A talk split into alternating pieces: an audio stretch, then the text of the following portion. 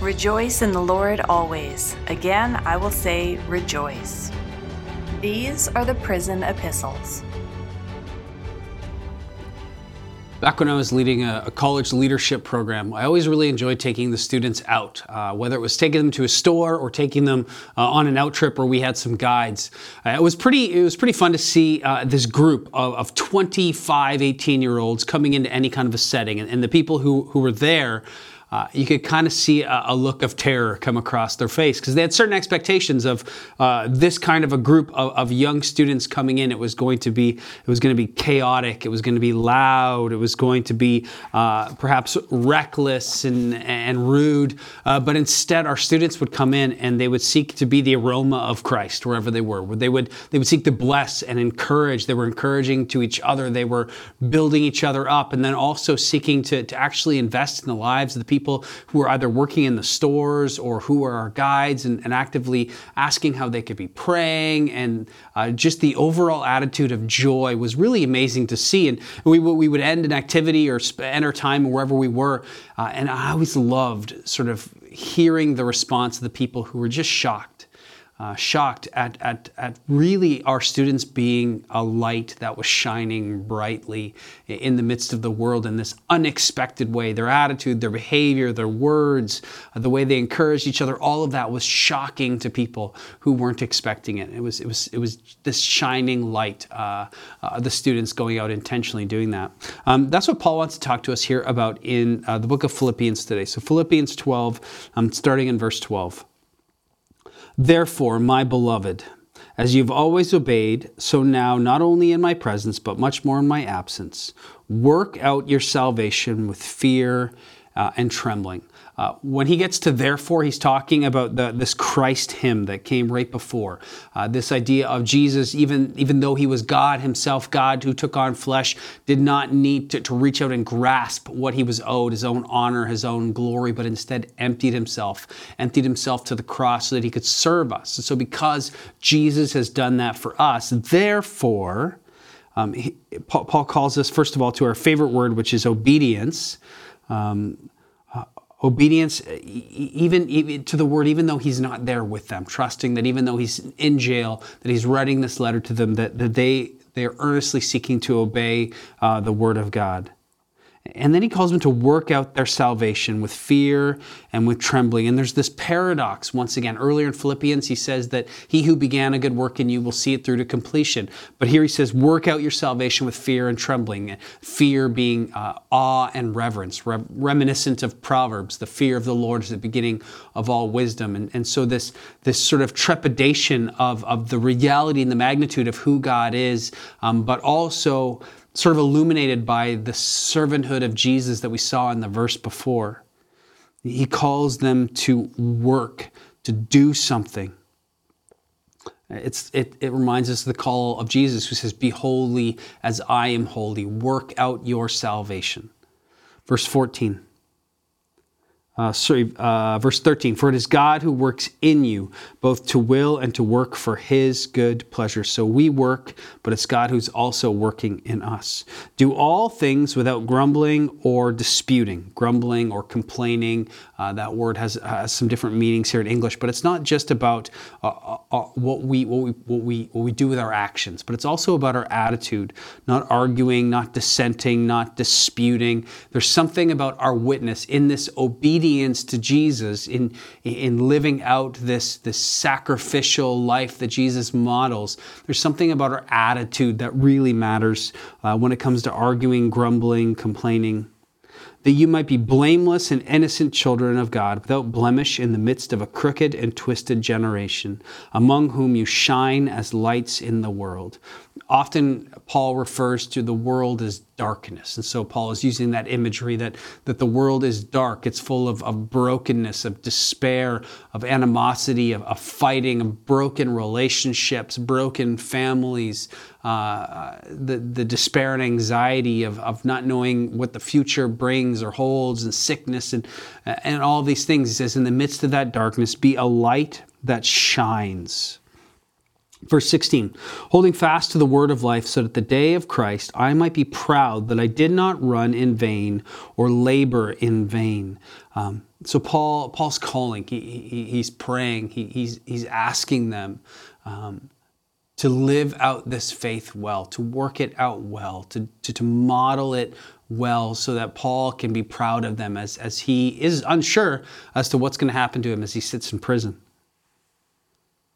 Even if I am to be poured out as a drink offering upon the sacrificial offering of your faith, I'm glad and rejoice with you all. Likewise, you should also be glad and rejoice with me. Um, even if, if this means that Paul's death is imminent, um, he's prepared. Uh, he knows that he's done what he's been called to do, and he's willing to pour out his life for the sake of the churches and for the sake, obviously, of the gospel of Jesus. Paul is calling here the, the Philippian church uh, he's really calling them to look different in their attitude, to look different in the way that they appear in the world, to, to, to appear different, to shine brightly, to stand out. Uh, and for us, I think the same question comes is, is what is our conduct? Uh, are we joyful? That's been the, the theme of the series, is even in the midst of all of the uncertainties of life, even in the midst of, of, of everything going on around us, are we joyful? Uh, can we see joy in our conduct, in our attitude, or are we bitterly following Jesus? Um, we live, it's, it's no secret, we live in a, in a sort of a post Christian world uh, of pluralism, uh, of relativism, right? That, that everyone has their own truth. That might be true for you, but I have my own truth and don't impose your truth upon me. And sort of the sea that we swim in right now. And what our, our post Christian pluralistic society uh, wants is not the, these sort of statements, these propositional truths they don't simply want uh, sort of rote truth thrown at them that they're not willing to listen, right? Even even the statement that, that Jesus is Lord, that Jesus is risen from the dead, and Jesus will save us from our sins. Uh, those are just truth statements to the world, and, and they really mean nothing. They're, they're they're on par with every other truth statement out there. I think what the world really wants to see is if this truth in our lives that we proclaim, that we hold to, whether or not it makes a difference. Not do you say that it's true, but rather do I see that it's true in your life? And so that's where I think our attitudes are just so important. If we live with bitterness and hostility, with anxiety and greed, then we might profess the truth, but the world looks at us and sees nothing different.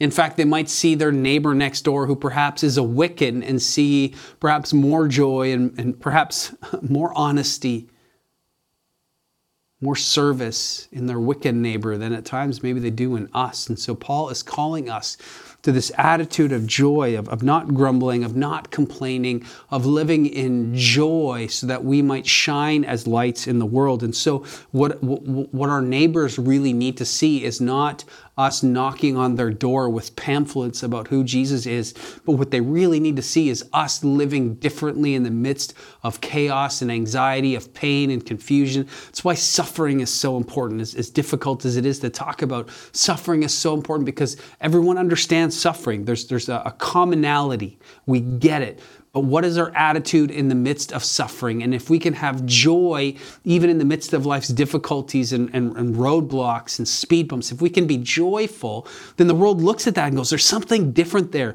This truth that you believe is obviously true because I see it working itself out in your attitude.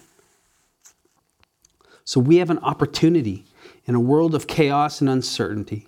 If we can lean into our hope and live with joy and with radical generosity, then people will be inclined to believe that what we hold is true.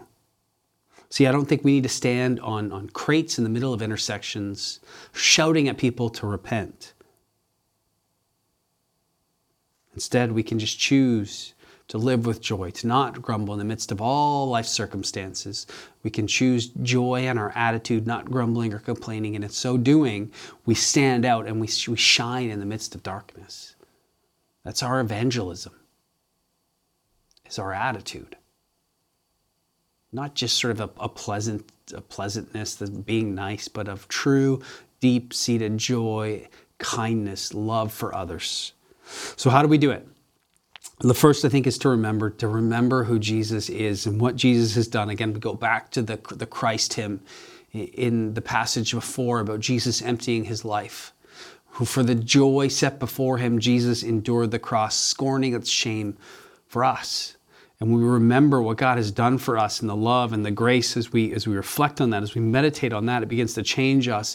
We develop a deep-seated gratitude not just about what we don't have, but rather just about what we do have in Christ. And as we look at the tasks at hand, when we look at the, the opportunities around us to serve, rather than doing them uh, with bitterness and, and, and resentment while grumbling, instead we can do them as an act of worship. And, and I, I mean, when we really think about it, what is a deeper and more sincere act of worship? Is it showing up here on a Sunday and singing some songs? Or is it going to your neighbor and serving them, meeting a need, which is, which is truly a more pleasing aroma to God in worship? And so we can serve others in joy as an act of worship. And finally, we, we can just do things as a means of blessing other people, even if they don't notice. Perhaps even if the blessing is just the fact that someone else doesn't have to do this thing. Whatever it is we're doing, whatever menial job, whatever it is, even just seeing it as I'm doing this so that someone else doesn't have to, and seeing that as worship and a blessing and doing that with joy without grumbling and complaining, but instead doing it uh, with a spirit of worship. I mean, that is, that is how we bear witness to the world today, I think, is by letting the truth work itself out in our attitude as we seek to love and serve those around us. Let me pray. Jesus, thank you that, uh, that you've loved and served us first. Thank you that was for the joy set before you that you endured the cross. So pray that you would help us in our bitterness, in our grumbling, in our attitudes, that you would give us joy. Joy because of who you are and what you've done and the promise that we hold true that we have in eternity. I pray that we would serve others and that would be a witness as us shining like lights in the world. God, by your Spirit, I pray that you'd help us do that. In your name we pray. Amen. Well, hope you have a great night. We'll talk to you again soon.